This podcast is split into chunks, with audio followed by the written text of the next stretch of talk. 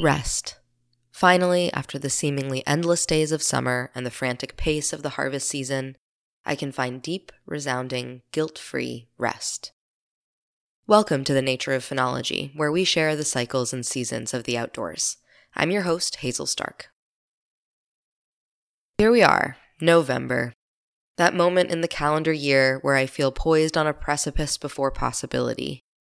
Just a little over halfway between the fall equinox and the summer solstice, the harvest is mostly done, the garden's put to bed, the firewood is neatly stacked, the plow guy has been arranged. Wait, I forgot about that one. And I still need to pick up the odds and ends in the yard that will soon be hidden or rusted by snow, and maybe even build those steps to the front door to replace the makeshift ramp that has been totally serviceable for the past year. This is the moment when our readiness for winter is palpable. We're either all buttoned up and good to go, or panicking about the tasks that have yet to get done before snow flies. In an ideal world, we're good to go, and that precipice of possibility feels like a hopeful one rather than a desperate one. Will winter allow me more rest and rejuvenation and clarity, or will it be a constant competition with the elements? But let's not get caught up in what could be. Let's instead let nature help us focus on the present. One way to do that is to search for oak apple galls. I don't know about you, but I get quite glum right after we lose all the colorful leaves of October. I find myself heading to mossy spruce fir forests to at least get an infusion of green when the rattling brown and gray branches that remain in deciduous forests don't quite bolster my spirits adequately.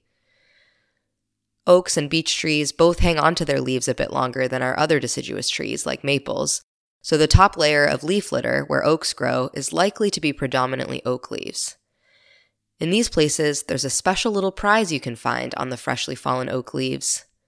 Oak apple galls are spherical growths attached to the occasional oak leaf, and they're always a treat to come across. There is amazing variety in the world of galls color, texture, shape, size, host, and cause. But all galls are a swollen growth on plants, fungi, and even animals. The gall you may be most familiar with, perhaps without even realizing it, is the round gall that grows on goldenrod stems, which is caused by a fly. Oak apple galls are their own special category, though there is variety within that category as well in terms of whether they grow on the leaf or stem and their size and coloration.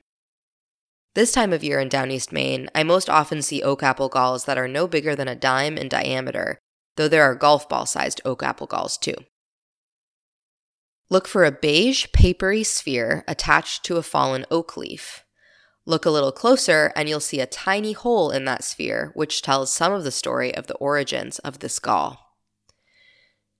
An oak apple gall wasp spent its entire two year life cycle on this oak tree. Females lay eggs in the ground beneath an oak tree. The larvae then feed on the oak's roots until eventually developing into adults.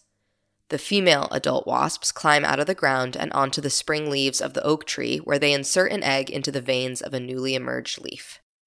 As the egg develops, it releases chemical signals that make the leaf grow unusually into that spherical gall that makes the perfect shelter for a developing young wasp.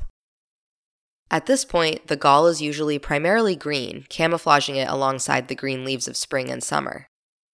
Come summer, the now adult wasp within makes a hole in the gall to make its escape, find a mate, and begin the cycle again. As the leaf naturally withers and browns in the fall, so too does the empty gall. These galls have a high concentration of tannins in them, which people as long ago as the Middle Ages and likely earlier used to make ink. Even Rembrandt and Van Gogh drew with this common ink. So the next time you have the gall to get glum about this gray season, head outside to find a gall. It's a treasure hunt that's sure to cheer you up. You can both imagine the life of the little wasp that changed the growth pattern of a mighty tree all on its own, and the humans who made ink and created incredible written and artistic wonders with those galls for centuries. You can download this episode and find a link to the transcript, photos, information about podcasting, and more by visiting archives.weru.org. Have a nature question or topic that you want us to cover in our show? Simply reach out to us.